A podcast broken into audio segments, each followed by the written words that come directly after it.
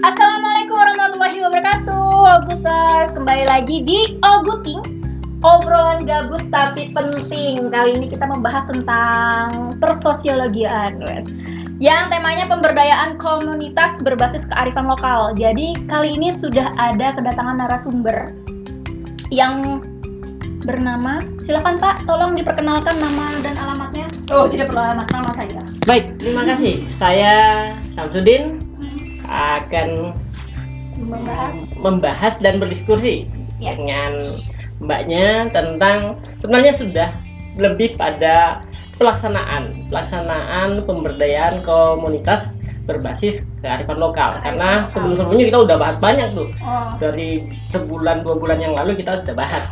Nah, silahkan kalau ada yang mau ditanyakan, monggo sekecaaken. Terima kasih. Ya. Oke, oke. Okay. Uh, pertama definisi kearifan lokal dulu.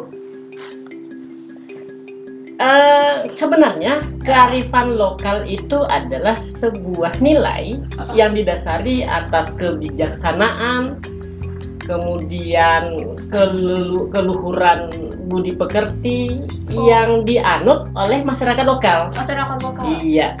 Contoh deh Pak. Contoh. Contohnya, hmm. uh, kita tinggal di Samarinda. Ya. Dengan uh, kita orang lokal nih. Ya betul.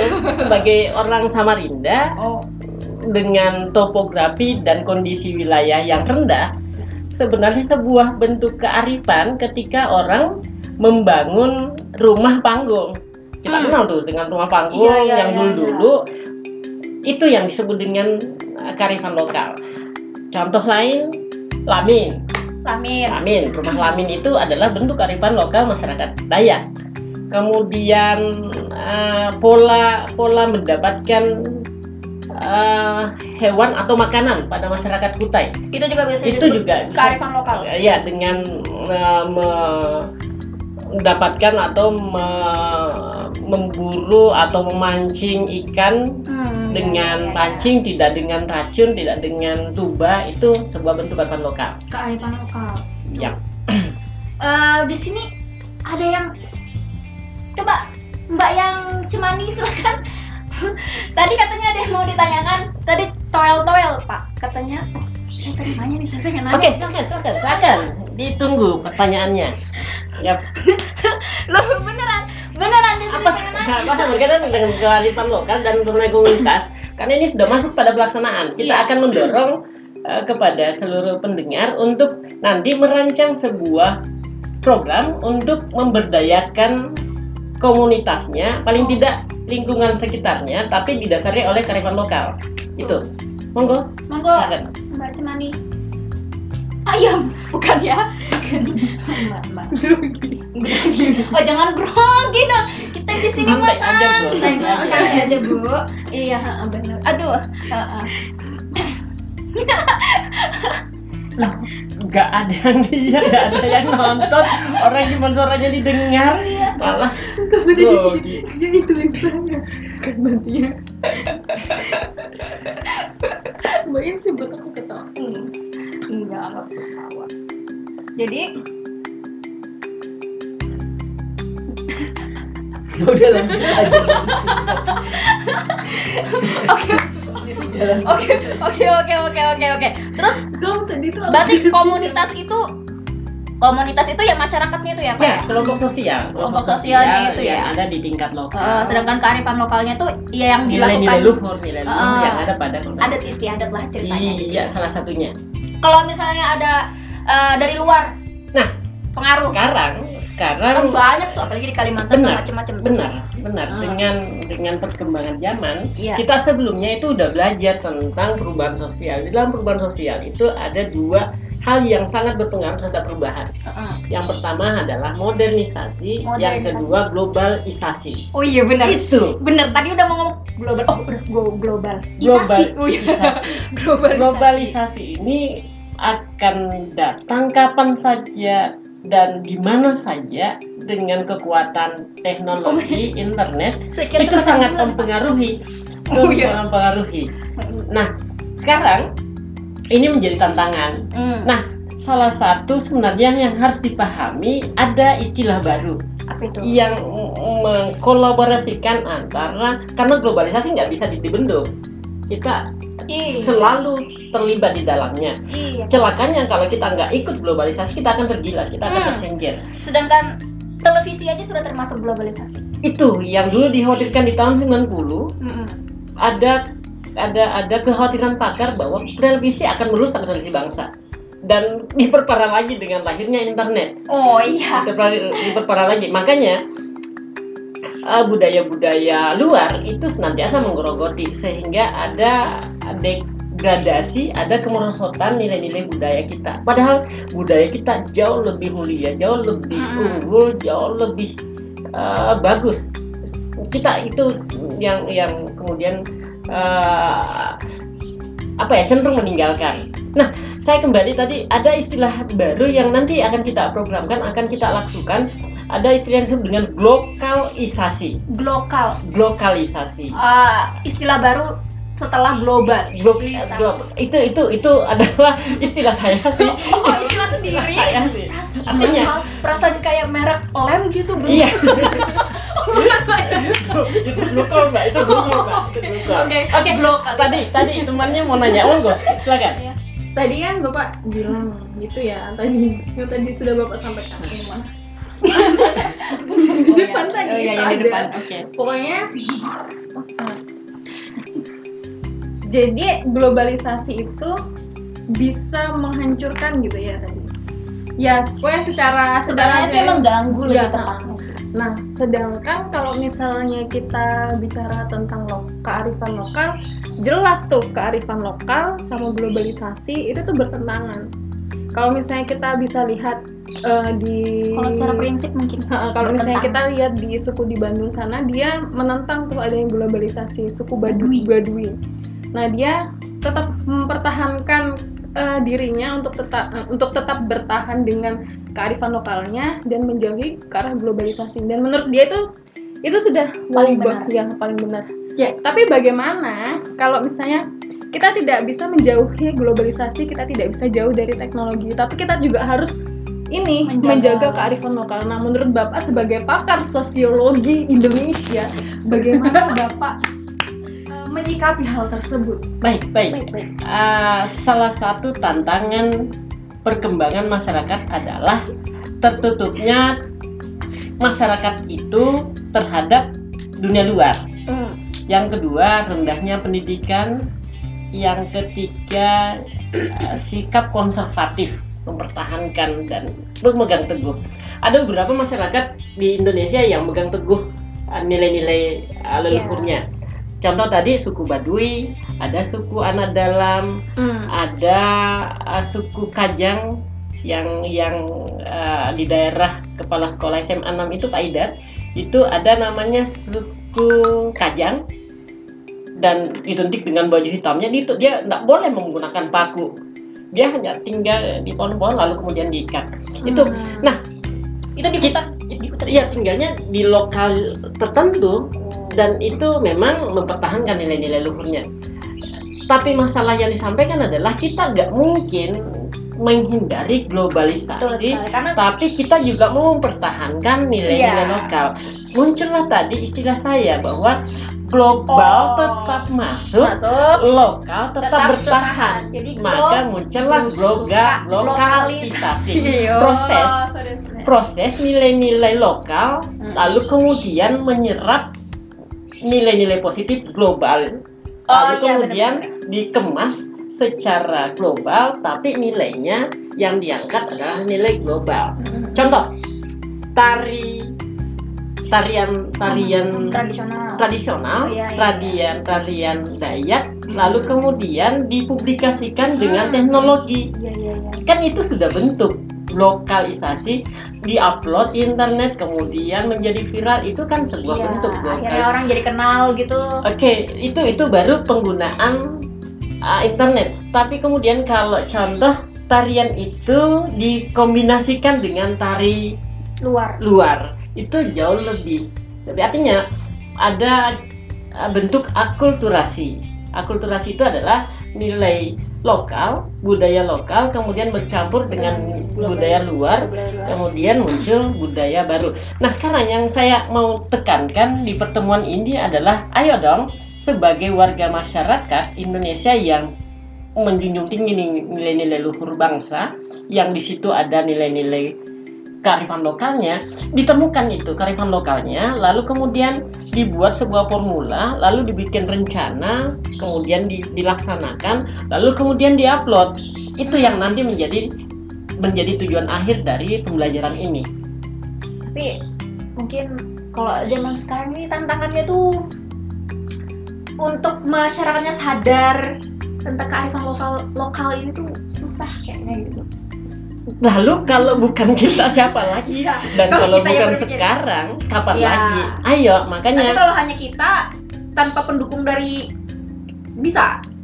Kenapa tidak? Kenapa tidak? Jadi yang menjadi masalah generasi kita sekarang adalah apa yang bisa saya dapat dari uh, orang atau dari pihak lain. Uh-uh. Dia tidak mempertanyakan dulu apa yang bisa saya berikan kepada orang, kepada masyarakat. Nah, yang menjadi tipsnya adalah, ayo dong, lakukan dulu, tunjukkan dulu kualitasnya. Setelah menunjukkan kualitas, orang mengapresiasi. Dengan mengapresiasi maka akan dinilai dengan entah dengan penghargaan, dengan reward, dengan apapun. Banyak sih sebenarnya sekarang itu kan cara iya, untuk menunjukkan iya. kearifan lokal. Betul. Itu sebenarnya banyak cara. Betul. Cuman yang memulainya, yang melakukannya ini. Nah, dengan dengan diskusi gabut seperti ini, oh, tapi Oguting, Oguting, ya, benar, benar, dengan diskusi gabut seperti ini menemukan ide, oh, oh ya ternyata iya, kita punya potensi, kita punya nilai-nilai luhur, nilai-nilai luhur orang, contoh kita di Palaran nih, mm-hmm. kita kita di Palaran, orang nilai-nilai luhur di di Handil Bakti dengan masih banyak pengelolaan lingkungan yang masih memperhatikan Uh, ke kelestarian lingkungan. Mm-hmm. Kemudian saya bahkan satu-satunya di Samarinda menemukan di simpang apa ya di Handil Bakti ya ada yang mengkomersilkan air air matang yang sudah dimasak, itu akan berhadapan dengan pengelolaan air galon yang difilter dengan inti. Oh, tapi berhadapan, nah ini kan sebuah bentuk kearifan lokal, iya, memasak me, memasak air, air, lalu kemudian dikomersilkan, berhadapan dengan pengelolaan globalisasi yang dengan filter. Nah, kenapa nggak ini kita kembangkan? Iya. Itu salah satu yang pernah hmm. saya saya saya dapati. Apa yep. ini itu yang seperti pemberdayaan masyarakat itu Pak? Oh. Uh, mendapatkan apa ya program langsung dari pemerintah, apa mungkin saya ap, jadi bapak tadi bilang kalau misalnya bukan dari kita sendiri hmm. siapa lagi, tapi kalau misalnya kita berbuat tanpa adanya dukungan, dukungan dari pemerintah itu pun juga bakalan jadi agak sia-sia gitu. Pernah dengar yang disebut dengan yang namanya P N P M, Program Nasional Pemberdayaan Masyarakat. Hmm, P N P M. Nah itu kan programnya dari pusat.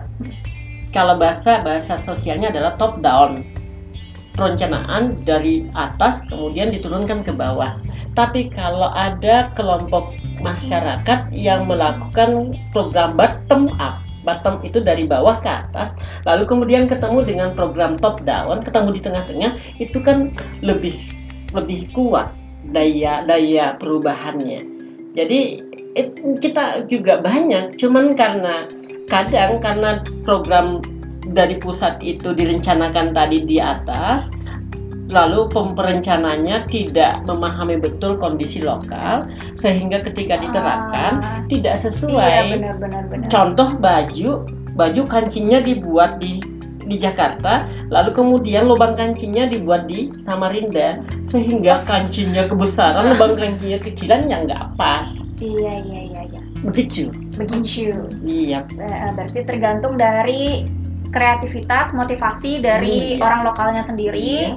terus dilakukan dan juga mencari dukungan dari iya. ya contohnya nah, P N P M tadi ya. Iya, beberapa stimulus-stimulus atau apa ya kalau bahasa ininya pemancing, pemancing-pemancing dari pemerintah yang digolondorkan mulai dari uh, badan usaha milik negara, contoh setiap tahun uh, P T P T Papua Kaltim, kemudian P T Badak, kemudian Pertamina, itu ratusan ratusan program yang dilakukan di, di, di, uh, di setiap tahunnya, tapi hanya uh, kemampuan masyarakat kita untuk menangkap program itu lemah.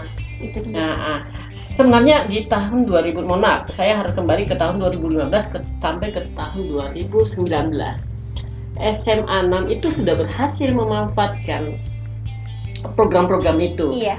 dengan mengedepankan bahwa uh, Palaran, Palaran itu uh, lebih pada agrikultur, lalu kemudian uh, tantangannya adalah rusaknya lingkungan akibat pertambangan. Mm. Bahkan di tahun dua ribu tiga belas sampai empat belas itu Palaran itu dapat bendera hitam. Bendera hitam itu tanda bahwa sudah kondisi oh, lingkungan di Palaran itu sangat parah. Nah, bendera itu kemudian menjadi pe, pe, pe, apa ya? Cambuk, oh. ya cambuk bagi masyarakat Palaran untuk bangkit. Akhirnya di tahun lima belas, enam belas, tujuh belas itu sampai dua ribu delapan belas, sembilan belas itu eh, bahkan sekarang coba lihat, perhatikan di sekolah-sekolah khususnya sekolah dasar di Palaran, perhatian terhadap lingkungan itu sangat tinggi. Itu hmm. salah satunya adalah motor penggeraknya adalah S M A enam, yeah. menggerakkan masyarakat. Iya dong, iya dong, iya dong, menggerakkan masyarakat khususnya di kalangan pendidikan, untuk memperhatikan uh, potensi potensi Palaran dengan lingkungannya, uh, dengan dan dan keluhuran budi pekerti. Kita harus akui bahwa membandingkan masyarakat Palaran dengan masyarakat lain, itu keluhuran budi pekerti masyarakat Palaran lebih baik, lebih baik. Kekerabatannya lebih tinggi, iya, iya, kemudian iya. tingkat kepeduliannya sangat bagus. Mm-hmm. Nah itu yang, nah itu yang banyak potensi yang di Palaran yang harus di, di, di, dikembangkan, itu, seharusnya. Dan dimulai dari anak mudanya. Terus guys. Contohnya gini, kan salah satu visi misinya tuh mengembangkan nanas lagi ya. Iya. Kan dulu Palaran katanya terkenal kampung nanas. Eh apa sih? Um, produsen, produsen. Iya, nanas. Kan banyak tuh sekarang kayak bikin keripik nanas, selai oh, nanas, dan lain sebagainya. Kenapa nggak coba berinovasi, berinovasi membuat itu produk lokal gitu? Iya, betul. Dijual di masyarakat sini-sini aja lah dulu itu, kan itu, nanti itu udah... produk-produk pertaniannya. Hmm. Yang kedua uh, produk uh, produk udah banyak modal iya, kok di Palaran ini sebenarnya. Apa nih uh, rencana jangka panjang pengembangan Kota Samarinda. Hmm. Asal tahu aja bahwa Palaran nanti akan dijadikan pusat uh, pusat kota untuk iya, iya, pengembangan iya. kota iya, banyak. kota baru, ibu kota baru ya. Uh, kemudian uh, sumber daya airnya, sumber daya air Palaran masih masih bagus, masih bagus. Coba aja kalau kalian jalan-jalan ke agak ke Handil Bakti, agak ke hulu sana, airnya masih bening loh, hmm. airnya masih bening. Dibanding dengan masyarakat yang Samarinda Ulu, yang di pasti di air putih, begitu kita lewat udah udah agak ini nah, gelap ya, gelap. Gak gak ngomong hitam atau kotor tapi gelap. Letop, dengan letop. Letop. Jadi ayo uh, kita kembali ke materi bahwa uh, untuk melakukan pemberdayaan komunitas itu yang pertama harus disiapkan adalah temukan masalah dulu. Iya. Temukan masalahnya. Masalah kita adalah pertama masalah lingkungan, lingkungan yang kedua tingkat kepedulian masyarakat uh-huh. antar sesama itu semakin menurun, uh-huh. yang ketiga uh, kita mulai tergusur dengan budaya-budaya luar, uh, kemudian yang keempat perekonomian kita juga mulai tertinggal.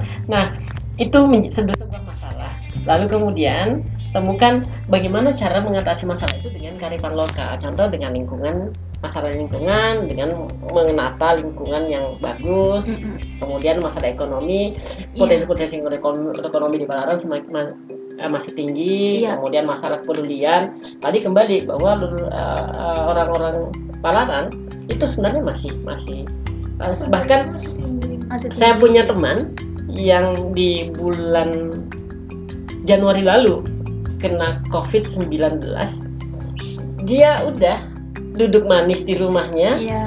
lalu kemudian dengan keluarganya diisolasi mandiri, pagar ditutup rapat, pagi, siang, eh bahkan pagi jam enam itu sudah makanan udah siap, kemudian makanan selingan jam sembilan, jam sepuluh udah siap di, di depan pagar, gantung aja di situ. Kemudian jam si, makan siang, makanan selingan jam dua, jam tiga, jam empat, makan malamnya jam tujuh, udah siap di situ. Mereka, artinya kepedulian masyarakat Palaran yeah. masih tinggi. Itu dengar yeah. saya dengan langsung dengan dengan teman saya, bahwa wah bagus ya. Mm-hmm. Itu dan uh, tinggalnya di Palaran, seperti itu. Mm-hmm. Tapi kerjanya di Samarinda. Sebenarnya nggak usah jauh-jauh, Palaran ini tuh udah punya potensi dan tinggal bagaimana mengembangkannya. Iya, nah, itu jadi. Nah, sekarang tahapannya bagaimana tadi, temukan masalahnya, mm-hmm, temukan masalahnya, lalu temukan masalahnya, lalu kemudian uh, temukan alternatif jawaban masalah itu. Iya, lalu kemudian kalau ketemu sudah ketemu alternatif jawabannya, bikin perencanaannya, bikin perencanaan. perencanaannya apa yang harus dilakukan, bagaimana melakukannya, dengan siapa saya harus melakukan, oh. lalu kemudian kapan melakukannya, yang kepanjangnya juga dipikirkan. Iya, dipikirkan. Dan utamanya adalah dilaksanakan. Oke, okay. jadi, jadi pakai aja prinsip-prinsip manajemennya Henry Fayol, P O A C-nya, planning, what, planning, organizing, actuating, dan controlling. Jadi, oke okay, itu. Nah, uh, itu akan menjadi tugas akhir nanti untuk membuat planning pemberdayaan komunitasnya, kemudian.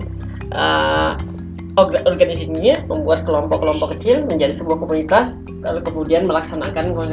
Kalau tidak bisa tatap muka, kita akan saya akan tagih dengan uh, portofolio atau video mungkin. Berarti ini tugas Pak. Iya. Sekalian. Itu nanti nanti akan akan akan. Nah, Ma, tapi, ini ini tapi, jadi tugas tapi, akhir. Tugas iya, akhir ini maaf. Saya anggap pertemuan terakhir karena ini tanggal dua puluh tiga. Uh, uh, kemudian uh, uh. habis itu tanggal dua pertemuan eh tanggal tanggal tiga.